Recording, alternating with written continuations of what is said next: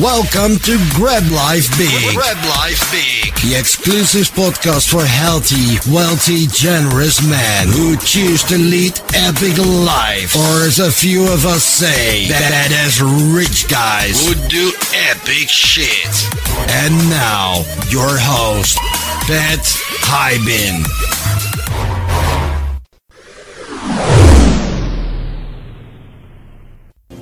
Glad you were home. I'm always home. I'm uncool. Me too. You're doing great. You know, the only true currency in this bankrupt world is what you share with someone else when you're uncool. So my advice to you, and I know you think these guys are your friends, if you want to be a true friend to them, be honest and unmerciful.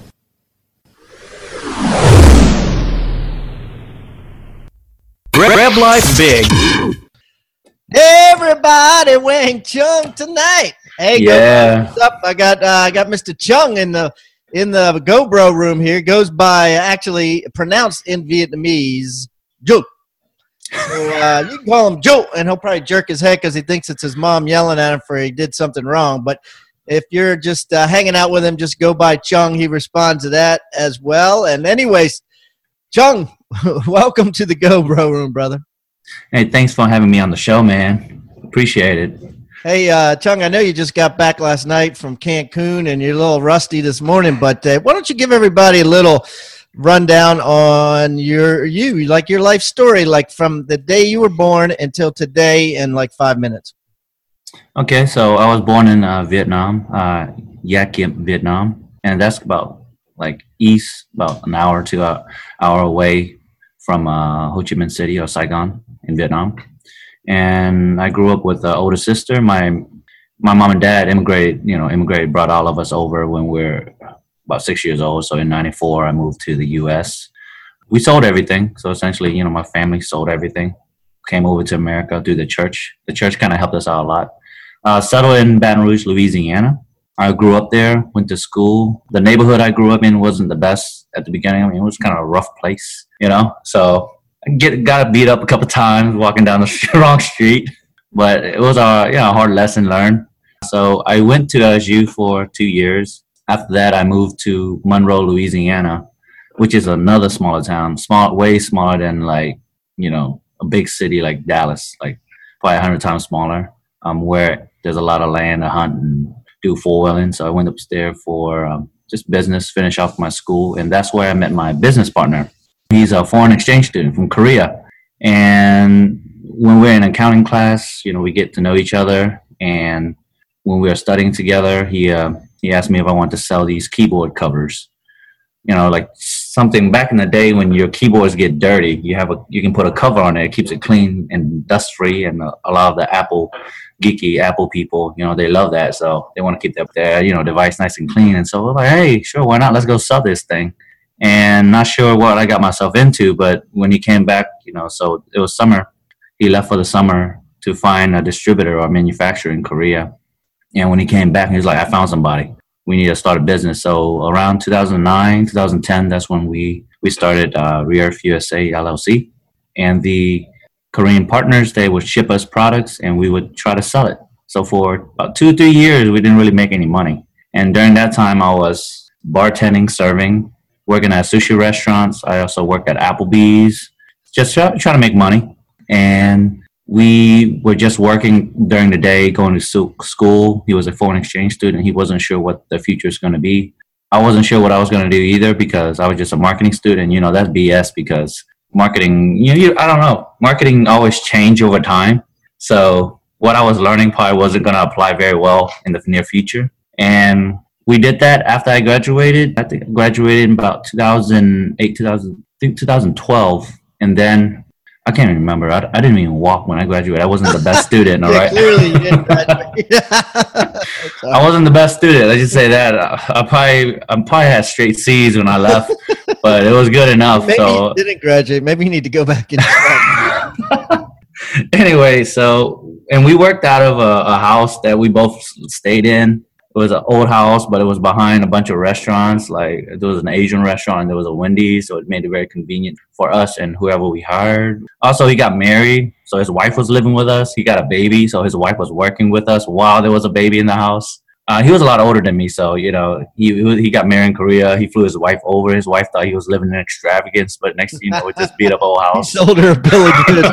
He's like, look at that, I live in a mansion in in the United States. That's what everybody thought. And so we grew the business. I don't know if you're familiar with the Galaxy S3 when it first came out by Samsung. I mean, I know It's a long- it is, but It is a long time ago, and that's what really like took the business off. Um, we were making probably like a couple hundred dollars here and there a month.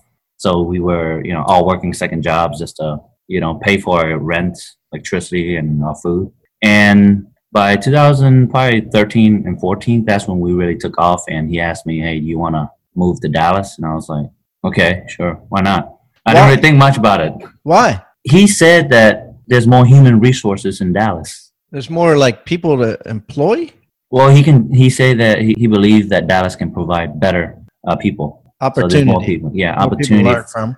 Yeah, then, then you, at the time you were where? You were in Baton Rouge still, or Uh, Monroe, Louisiana. Monroe? Um, okay, well, I, next- I would I would say he was right about that. I don't know anything about Monroe, but it sounds like a small town. You know, It is a very small town. It's a college town, so like it's just like if it's summertime, there's nobody there. But during the school year, there's tons of kids from all all over the state that comes to go to school there. So it's a college town, and I lived there after I graduated. We stayed there for about a year and a half before we left. And he asked me, I think clearly, I think honestly, the only reason why we moved because there was no Korean food for him. So he was like, "Hey, let's go to Dallas. There's Korean food." so we went over there. We packed everything up, throw it in the we did everything one day. We throw all the boxes. We had boxes laid out uh, from all, all of our inventory, uh, shoved it in U-Haul, and I we drove over there and found a random office, unload everything, stayed at a motel for like two weeks, finding an apartment, and all that is history. Now that's that's where we started, and now and and so now you still have this business with him, right? um actually early 2016 we sold it to the Korean partners and pretty much exited the business, and now we just talk, stayed talk on to me about that. When you sold it, like what, like how much business was it doing? I guess at the peak, we were doing about fifteen million dollars a year. Okay, So fifteen million. Wow, you so you went from that to fifteen million dollars a year, and then Mhm. what? Like, what was your net on that? How what was your EBITDA when you sold it? uh, we own, you know, fifty percent of it. The Korean partners have the other investment side of it. So, I mean, I don't really want to blow it out there, but we were probably netted about eight mil total. Between the two of side. you, yes, Yeah, four, split. four, four million each. Yeah, and I guess you know my business partner. He's he's a lot more critical, and he's more less of a risk taker because he saw a lot of competition. We're in the mobile accessory business, so when we started, there wasn't a lot of sellers on Amazon. We've we grew up with Amazon essentially because Amazon gotten so successful. We've gotten really successful with them. It was just a skyrocketing effect. As they grow, we grew and we just got in at the right time. It was the right timing. We didn't know. We weren't aware of this. We just was just selling phone cases. That's that's what everybody thought we were doing. Like, hey, you guys still selling phone cases on eBay? We're like, yeah, we are. it was doing pretty good. So what what was that like? Like uh, I'm always fascinated by that. So, you know, you start out making a couple hundred bucks a month selling phone cases, right? And then all of a sudden, was it like then you got hundreds and thousands, and then luckily you had these Korean partners. So all the all the weight was they were carrying all the weight, right? All you guys were doing was moving the chess pieces around on the marketing and the advertising, essentially. So at the beginning, we were just selling the products that they were just giving to us. So whatever they had left over, they gave to us. And after realizing how the market was um, changing, um, Amazon was really changing the landscape. My business partner was like, I think we need to start selling things cheaper because this doesn't make sense. Nobody's going to buy a $25, $30 case. Doesn't make sense. So we start implementing uh, like a new strategy, like a low price strategy. We, we cut out all the the uh, packaging material, reduce a lot of the costs. We uh, we forced the the partners to you know find ways to get to make these things cheaper because they were just charging us because they were charging margin on us because we have to pay them too as well. So we owe them money essentially. Every Well, wait a product. minute. So did you? Who collected the money? Who was So- doing the accounting on it? You? Uh, my business partner, my business partner, he, he he did all the accounting work. So he he was an accounting major. So you had control of the money. Yeah, so we had full control. It was did, a did- very did you have to pay them part of the profit, or did you? you Yep, we did.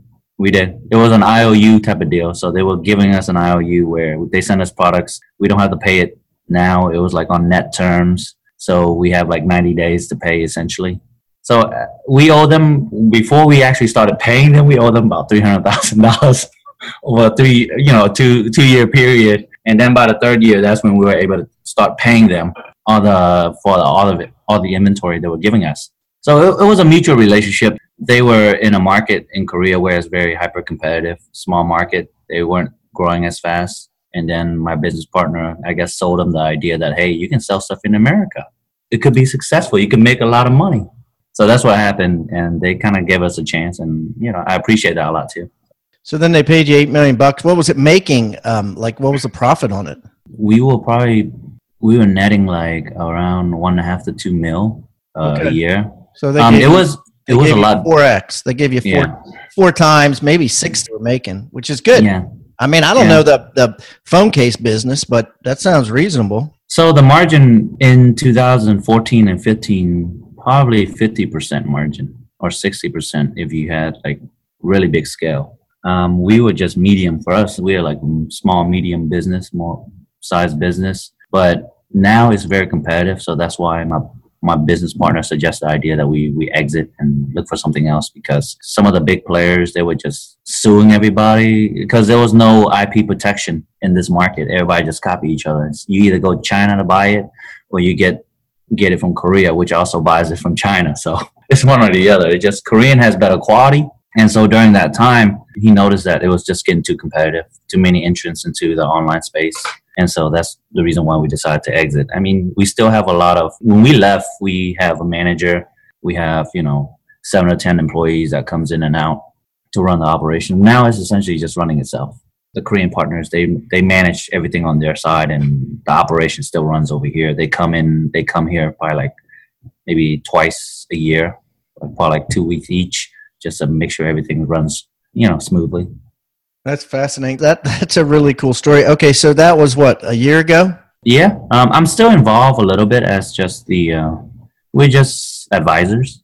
I mean, my business partner. So if anything happens, you know, they call us up and like, hey, help us out on this. Like, I go through a lot of lawsuits so far. I've been through like three or four lawsuits.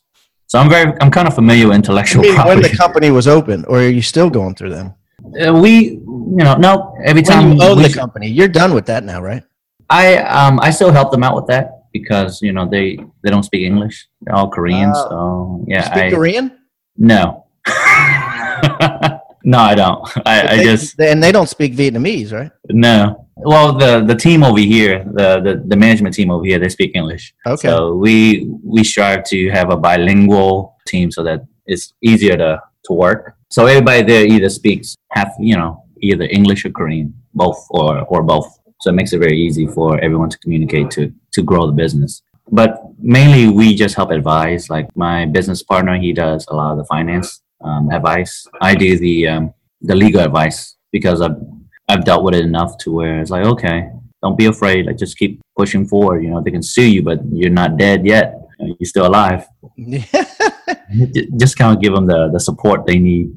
wow. Okay, and so what are you doing now? Now I'm investing in um, startups. So I try to invest in some startup, and I also invest in a little bit of real estate. And I'm trying to um, do a little bit of flipping with my my wife too. So she works uh, she works full time, and she kind of does it on the side. So I kind of help her with that, kind of push her towards you know being more independent, and being uh, pretty much working for herself. And I'm trying to find another big problem to solve so that you know just looking for another business essentially i want to build another business but i don't know what it is yet i just want to solve a big problem so that i can make a lot of money Yeah. That, you- that's just do the goal. Do you have some in your head problems that you are keeping secret? um no not really. Um i i see a lot of problems like uh cup holder. When you go on a plane you don't have a clip on cup holder. You don't instead of putting it behind the seat you know how you stick your bottle into the little seat holder? Well, why don't you Why don't you have like a, a clip on like cup holder that can fold out and you just put your drinks up? But you know, Right, you got to put it on that tray, and and then you always got to worry about it spilling when you put your book down on it or your computer on it, yeah. So and get yeah. and get the drink, get your gin and tonic all over your uh, computer laptop. yeah, You know what I mean? Then it gets sticky. Uh, yeah, that's a good problem. yeah. So I always try to solve some problems. So th- there's some other problems that I'm working on right now. They're just ideas until you actually do something with them. And I have to. My my my really best friend. He he always tell me he's like. You got to test these things first before you move forward with them because if you don't test, you know, you don't do like A and B testing or some type of beta testing, you could fail. Man, you know, there's tons of problems. I, I, you know, you know, ever since I uh, probably last thirty years, I've had this idea of a problem, which is so stupid. It's like you know, whenever you go to a um a restaurant, yeah, the table is lopsided and they can never Yeah. fucking fix the table because it's Yeah. lopsided or whatever. What if you just created like some silly putty or some clay? You can just get clay and package it as table table height sta- adjusted, oh, table table stable. stable, and then Yeah. you sell it to restaurants. I mean, how simple is that? But no one's come up with that, and I'm thinking, you know, I don't know. I just wish. Actually, it'd be great to have the time, like you do, like like to just come up with things. I think you got to come up with like 40 of them because so many of them you think are great. You'd be like, "This is Mhm. great. Everyone's going to buy it," but they just they just don't work. You know what I mean? Like there's there's tons of problems, and there's in the United States now more than ever with Shark Mhm. Tank, all these shows. There's so much ingenuity, but you know, really, it's not just solving the problem. It's solving the problem and then putting a lot of energy and effort into getting people to understand that it's a problem and Yeah. agreeing that it's a problem. Well, it might be something more of like you probably don't even have to uh, make a clay. You can probably make it like adjustable little leveler, so you just stick it under there that it can carry with them for any time you, you hit a random table that's not that's wobbling, that's not stable. No one does probably do that. they take a sugar packet and stick Mhm. it under there, you know. That's a waste of sugar. You know. you know, like it, Well, maybe I we'll always- do that one together. Yeah. So I, I try to like if you uh, my friend told me like some guy was selling pet rock and I'm like, what do you mean selling a pet rock? Like you just get a rock and you put like smiley you put like a face on it and it's a pet rock. And if you can market the crap out of it, he said if you can copyright the crap out of it enough, somebody's gonna buy it. You know, that's 100 percent margin right there. You still Some get of a that's rock. luck too. It's luck. You know, I, I heard the most funniest Facebook post the other day. I forget who it was. Was said, "I'm sitting in Starbucks and two young kids are so excited about their new business idea that they just came up with that." And they were so loud and talking about it obnoxious that I couldn't help myself, but I went on GoDaddy and bought the domain. Oh, that's messed up. That's like, man, he's domain sitting. Oh, that's not cool. that's messed up. That actually happens. Uh, so for us in Europe, we try to uh, trademark, you know, we try to get the domain for um, one of our um, products. So the brand is called Renke, but we try to get the renke.de. Well, another company already bought it and they don't want to release it. They want to charge us some ridiculous pricing just to get it. So we're like, screw that. We ain't gonna, we're not gonna use that. We're just gonna use the .com, whatever. But that's a good way to make money too. Yeah. So, I don't think it really matters because at the end of the day, it, it you know when you're dealing with trademarks and domain names, and nothing matters if you're paying more money to market it and advertise it. It's Mhm. gonna win no matter what it is. You know. mhm. I think uh, if you have like something special, like a patented technology, now that that's something you need to start getting patent, you know. But when it comes to like selling uh, an item like a case, that's very generic. Anyone can do it. But they copy the crap out of each other. So whoever can spend the most money. One of our competitor, the I don't know if you heard of Spigen Case. Well, yeah, they what I have. yeah, they're very popular. Yeah. Yeah, so they oh that's uh you have uh you have what's that? It's In case S P E C K. a Speck you have Speck. Yeah. Yeah, Speck. Well, Spigen, they um they've gotten so successful that they sold all the compu- all the people in Korea to uh, help them start up an IPO. So this company is worth like I think I don't know the market cap was like 500 million or something. Jeez. Yeah, and they do about 100 million a year. It's insane. I don't understand, but now they're just suing everybody. They like trademark and patent everything, and now they're just going after people and just knocking them out. And they'll go into lawsuits just to, you know, empty your pocket essentially. Because when you go into a lawsuit, both sides just paying out money. So whoever got the most money, whoever got the most money in their treasure chest wins. So it's kind of like, man, And we don't understand different cultures too, because in some cultures, like that's just how they, to them, that's normal business. You Mhm. know, I've got yeah, I'm invested in another completely different company. One of my other companies, I won't get into detail because Mhm. confuse everybody, but the stock price is down, and one of the reasons is is Mhm. because we got into business in was somewhere in Asia, Mhm. and they're purposely suppressing the stock price because it benefits them. If the stock price it doesn't reach a certain point by a certain date then they get a better deal. So they're purposely like shorting the whole stock for like over a year now on purpose and when my and when the people here in the states talk to them about it they think that that's normal business they're like they're like hey that's unfair you can't do that you can't purposely suppress the stock price by controlling amount, yeah. by controlling the volume just to get a better deal. But they're like, no, that's you didn't put that in the documents. It's fair game. It's like a game of very aggressive chess. Does that make any sense? Wow, that's insane. Yeah, they, isn't that like, no, illegal? that's allowed. They're like, this is allowed. They're like, you didn't say we couldn't do this. That's not manipulating the stock market, you know? But if they That's can do it, I guess it's in Asia, right? They can do whatever they want. They can, or they can just deny it. I don't know. I don't know how they're getting away with it, but they are, and I don't know what they're going to do about it. But it's interesting. It's fascinating. I'm like, oh, okay, well, it's Yeah, better I- than lying about it, I guess. You know. They're honest. They're brutally honest about things. So I right, wouldn't buy let's stock in Asia. So This is uh this is fun. So let's get into some uh the GoBundance questions if if we can, Chung. Um so first of all, what percentager are you? I'm about a 75 to 77 percent. Okay, cool. And what are your monthly expenses right now? Just your personal expenses to live. Is, do you live? Are you single or you got a family? What's going on? Uh, yeah, I have a family, and monthly expense we spend about eight to ten thousand, and I've been Pretty really low. trying. Yeah, I've been trying to drive that lower, just to get used to. I'm not a. I guess I'm not a very high spender. I don't buy nice things because being in the manufacturing and distribution business, and you know, buying stuff from China and Korea and all that. It really annoys me when I see a bag that's like, let's say, a Gucci bag, and I'm like, man, it does not cost them a thousand dollars to make that bag. That pissed me off. I don't want to buy it. Right. Uh, so yeah, we try to push it down. So it's around eight to ten thousand. This is besides the other business expense. That's just personal expense. Okay. Okay, cool. Okay, so you're at you're at 75% of that, so you got like 7,000 a month coming in or so of horizontal income. What's your horizontal income consist of right now? So right now we have a business, you know, one or two business that's sending us money. That you're not also- really involved in? Mm-hmm. That I'm not really involved in. Um, we also have, uh, um, I also have some rental incomes that really helps out a lot. In Dallas? Yeah, mostly in Dallas. I bought everything in Dallas. I just recently purchased a 10 unit out in uh, Greenville, Texas. It's a little bit smaller town, but it's still growing.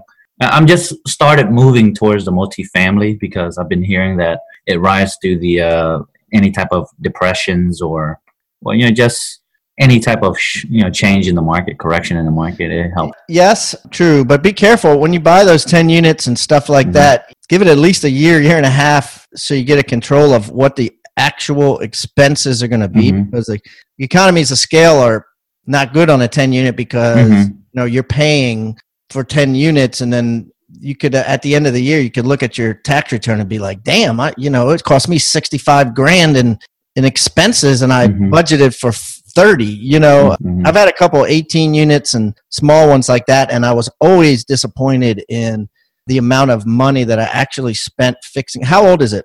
It's uh, it was built in the 1980, probably 85, 86. All right, yeah. So it's so- not too bad, but it, it has a lot. It has some deferred maintenance. I just haven't had.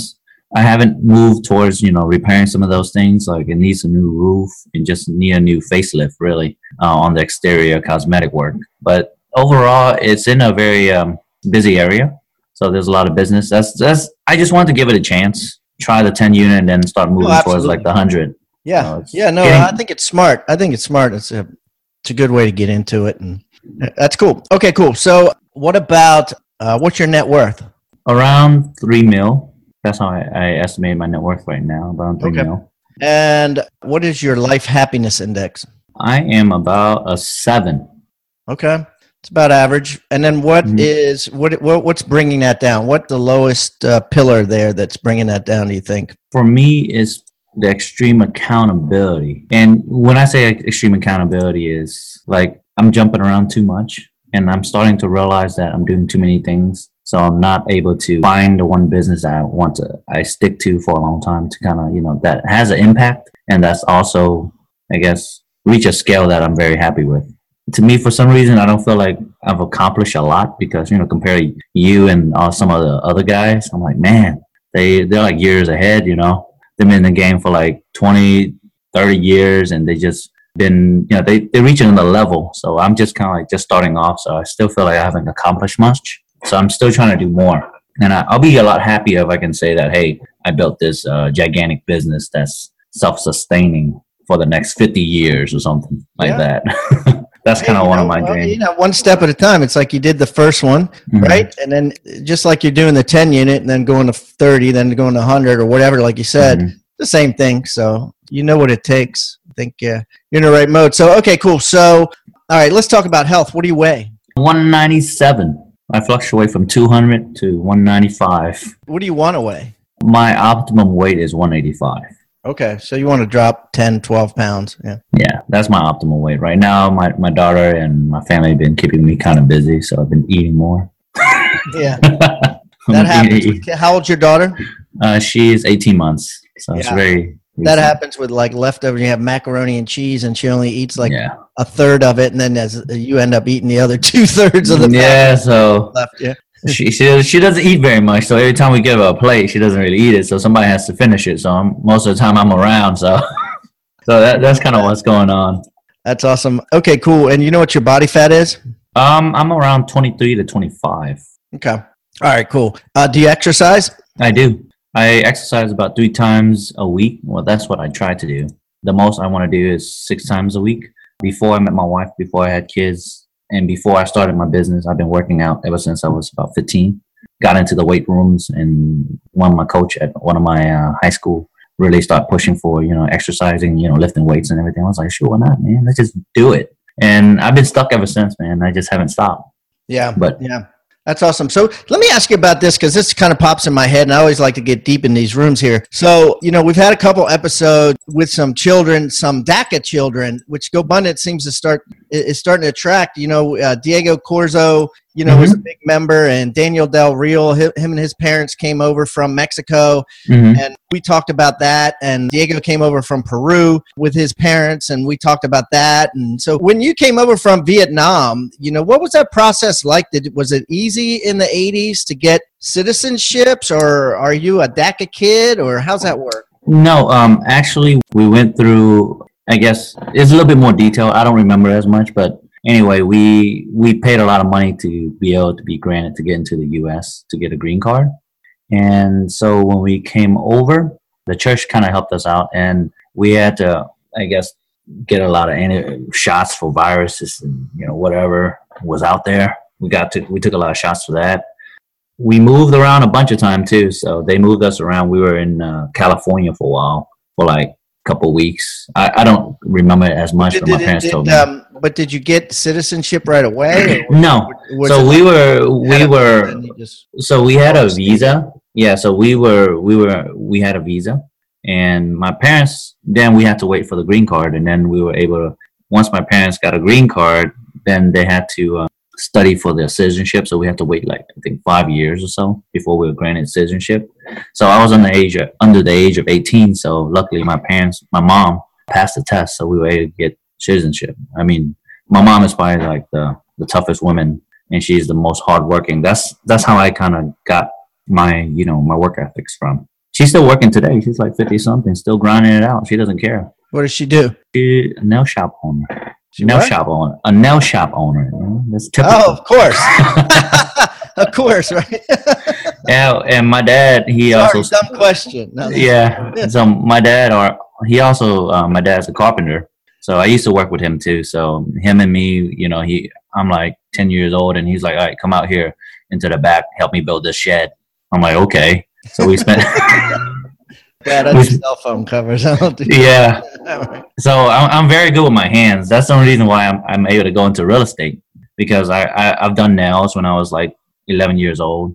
Um, I cut grass. I used to pick weeds for people. And these these ladies would charge me like seven dollars an hour. She was like, "I'm not gonna pay you more. Seven dollars an hour." I'm like, "What? That's crazy. That's slave wages." And so, yeah, I've been working. My parents don't give me any money, so I, I end up realizing that hey, you got to go out there and get money yourself because we're all struggling and everybody's working all the time. And I essentially raised raised myself, and then my parents. I have two younger siblings too, so when they move, my parents move over here. They got they have two more kids, so I essentially raised my little sister growing up, and then I raised my little brother. And my older sister was raising me at the time, and then she moved away to go to school, and so I was like, "Oh shoot, okay, now it's me raising the kids." Wow. So Like, was your dad in? Let's see how this would be. I guess your grandfather was he in the war in Vietnam? Oh yeah, yeah, yeah. So we're we live in um, the South. So he was in the war during. Uh, That was he- your dad or your grandfather? I mean, My my granddad. My dad was lucky. He was 18 when he was drafted. So, but by the time that he got drafted, the war ended. So he didn't get, you know. what which side was he on? Uh, oh no, he was the South side. Okay. South Vietnamese. He wasn't the uh, Viet Cong. I just say that. Not a big fan because in the South, like my grandparents, they were kind of well off. My granddad on my dad's side, like he owned like a carpenter mill, so he did woodwork and everything, and he made we made coffins back in. we, my dad built coffins Hey, that's and a cool. bunch of it. Yeah, Yeah. So so uh, you know, I saw him. Kinda- it's kind of like a cell phone case. know, yeah, close. Different level of it. Yeah. Yeah, and my um my granddad on my mom's side, you know, they were working with the uh, the U.S. military. So my granddad was a police officer, and my Geez, were they making coffins for like the the soldiers that got killed and stuff like that? I don't know, I don't know where the coffins were going. I mean, that'd be a hell of a business back then, right? It'd be like the cell phone industry for you. yeah, And then all of a sudden, you know, there's not many people are dying that can afford coffins in South Vietnam, and then all of a sudden the United States government's like, "Hey, we need somebody. Somebody is building those coffins." You know, when they come back on the plane, if you see those photographs of all the the dead soldiers coming back on the plane, they're coming back in coffins, and I and I guarantee you they were being built right somebody there. was making them. So you know, Vietnam's very good at you know building stuff out of wood. So I think that's one of the things. That's the reason why he was selling so much coffins. He never told me about it, That's but pretty you know, it's kind of like his life, you know, was was like your life is micro of of potentially his life of riding that wave. Uh, yeah, and you know they weren't very happy with the you know the the North Vietnamese, the Communist Party, because essentially what happened is anyone that was well off, essentially everything got taken away. So you kind of you lose your business, you use your you lose your land, and whatever house that you're living in, that's the house you're gonna be living in. There's no other choice. And so my my parents decided that you know it was best to to leave because they didn't think that there was a better opportunity in the in Vietnam which that's the truth because all the communist um, majority of the communist uh, leaders the ones that you know won the war they're the one that inherited all the land the wealth. They essentially took control of the government and the government took control of everybody's wealth and you know just collect it for themselves. You know communism never works. Communism never works because it all it ended up trickling up to one person or one group of people. Yeah. Well, you know, we went there last year with GoBundance, and the the weird thing for me was they kept saying this is a communist country, but I didn't feel communist at all. I mean, everybody was hustling, everybody was selling something. You know, it was, Yeah. it's capitalism everywhere. You know, Yeah, they, it, it's because of out of uh, survival uh, necessity. Because the uh, I think the uh, currency exchange now is like twenty thousand to one U.S. dollars, so it's really bad. So there's a big inflation issue over there, and there's still a lot of poor people. The city that you guys went to, it's probably like one of the main cities, right? What did you we guys go? all over. We went, you know, we started in the south, went to the middle, and then hmm let's see. So we started in Hanoi, hmm Then we went to I want to say Pham or Dung Pham or right where the DMZ line is, the, the demilitarized zone. Right. Dong Phuong or something? Yeah, Dong Phuong maybe. Then we went to Hue, Okay. and then yeah, you've been pretty nice places. yeah, and then we went to Saigon. So Uh, we, we covered the whole. I mean, it was two weeks. We covered like we took like three flights within that within Vietnam, and we covered it. You know. Yeah, I think ever since um, Bill Clinton came and they the the Vietnamese government actually start opening the uh, the borders to the west again, it really changed a lot because now we have a lot of industries coming in, big industries, and a lot of the clothes that you see now are made in Vietnam. A lot of the woodwork are made in Vietnam, so the industry is changing, and that gives the Vietnamese people the opportunity. Even though the wages still cheaper than China, that's why everybody's moving to Vietnam but it, it gives them something to live on and and because of all that i've seen a lot of changes too you know they love the iphone So it gives. it's not like China. We don't get censored in Vietnam. Like they watch everything. So Right. they they're on. Yeah, the no, it wasn't so- like that because I was in China too, and I took my kids to China, and you know they couldn't get Facebook, they couldn't get nothing. Yeah. I mean, but you know we had Wi-Fi or we, we had cell service the whole time in Vietnam. It was no problem. You can get whatever you want. Yeah. So uh, I think that's one of the best things about Vietnam now is that they realize that it's better off to make money than you know close your country's tree off. You know because if you do, you can't keep up. Because before the war, Vietnam was doing pretty well. They were doing better than Korea and some of the other places. Then after the war, they were like way behind. It was like one of the poorest country essentially because they were, the infrastructure was destroyed. Just say that. So you guys got lucky, right? You're six years old, and a church, you know, has this thing where we're going to sponsor families. Now, was this just like right? Was it like a Vietnamese church, or was it just a regular church that says, "Hey, we're It's gonna, a, it's a, I think it's a Vietnamese American kind of uh, initiative. So it really helped out a lot. Um, I don't know a lot about it. I just know you that guys you know, didn't go to that church afterwards, or no, no, actually, no. We have friends that were there at the church, so we still talk to them. But during that time, it was it was kind of rough because like you don't know you don't know when you'll be able to leave, and if anything happens during that time frame, like you just stuck in Vietnam forever. So it, it's crazy. Like the U.S. is like the toughest country to get into, and everybody wants to get here.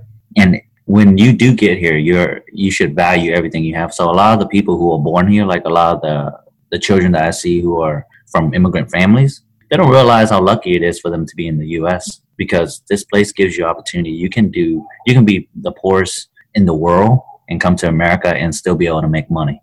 You know, that's why it's man, I'm I'm grateful to be here.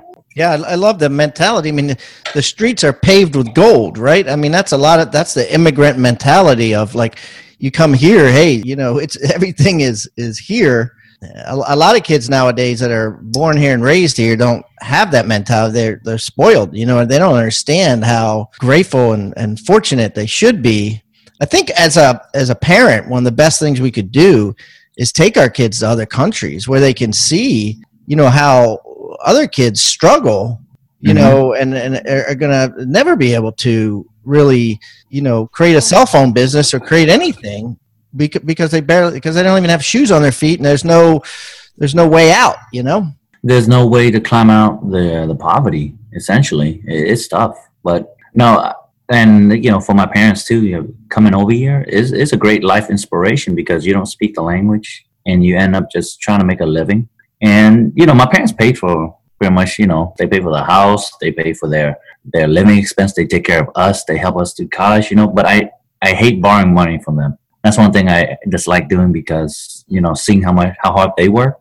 They work my mom worked Monday to Sunday, so every single day, and she wakes up the same time and do the same thing every single day, and she's okay with it. And I always ask her, "Why don't you just retire?" You know, you know, you don't really have to work. You can just retire and enjoy life a little bit.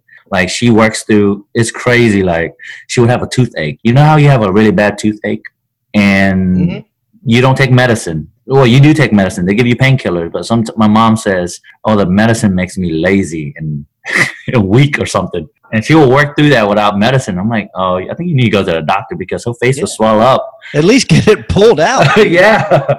Well, she's waiting for the appointment date, so she just like riding through this thing. She's like, "Man, I don't feel so good. I'm irritated right now, and it's like a throbbing pain in the mouth, and I, I, I bet she's in pain." And she she also been in through two surgeries. Um, she had like a stomach ulcer, and after surgery, a few days after, they told her she can go home. She laid in bed for a couple days, and she was like, "I need to go back to work." She just ride through the pain, and it's like, man, that's an inspiration, you know. And that's the reason why I never want to borrow money from them because if I do, that means I must be a shitty ass person and not know how to make be successful at something, you know. I just got to be able to find something to make money. If they if my parents can is able to do that for nothing, then I should be able to just go out and get some money somewhere. Yeah, right. Well, that's true. I, I think that's really true. When I, whenever I see people, they're like, "Oh, I've been looking for a job. Oh, I can't." That's bullshit. You know what I mean? Go to Starbucks. Go to, you know, go. There's go to McDonald's. Go to McDonald's. There's so much money out there, right? Everybody wants. Everybody's hiring somebody. They say, "Oh no, you know, there's no jobs." I mean, that's bullshit. You know, There's always jobs. It's America. There's always something. Somebody's willing to pay you to do something. Yeah. You know, that's that's the crazy thing about it. And uh, like I always tell my my wife, I was like, man, if we lose everything, you know, if I made some bad choices, let's just say I made some bad choices. I'm gonna go be a. I'm gonna go clean people's shit, you know, turn shit into gold, just be a plumber. I'm serious. That's just what they're doing essentially. These guys are making a killing being a plumber. Yeah. Yeah, absolutely. There's tons of stuff to do. Well, Chung, this has been awesome, buddy. This is uh, we we hit some deep subjects here, and uh, you know, we kind of went off the normal questions, but I think these were like really good uh, conversation pieces. And uh, look forward to meeting you. You going to Steamboat? Yes, I am. Okay, I am. I'm excited for that. Well, we'll we'll hang out and uh, uh, look forward to it, buddy. And uh, I'll talk to you then. Thanks for coming in the GoBro room. All right, awesome, man. Thank you. I appreciate it.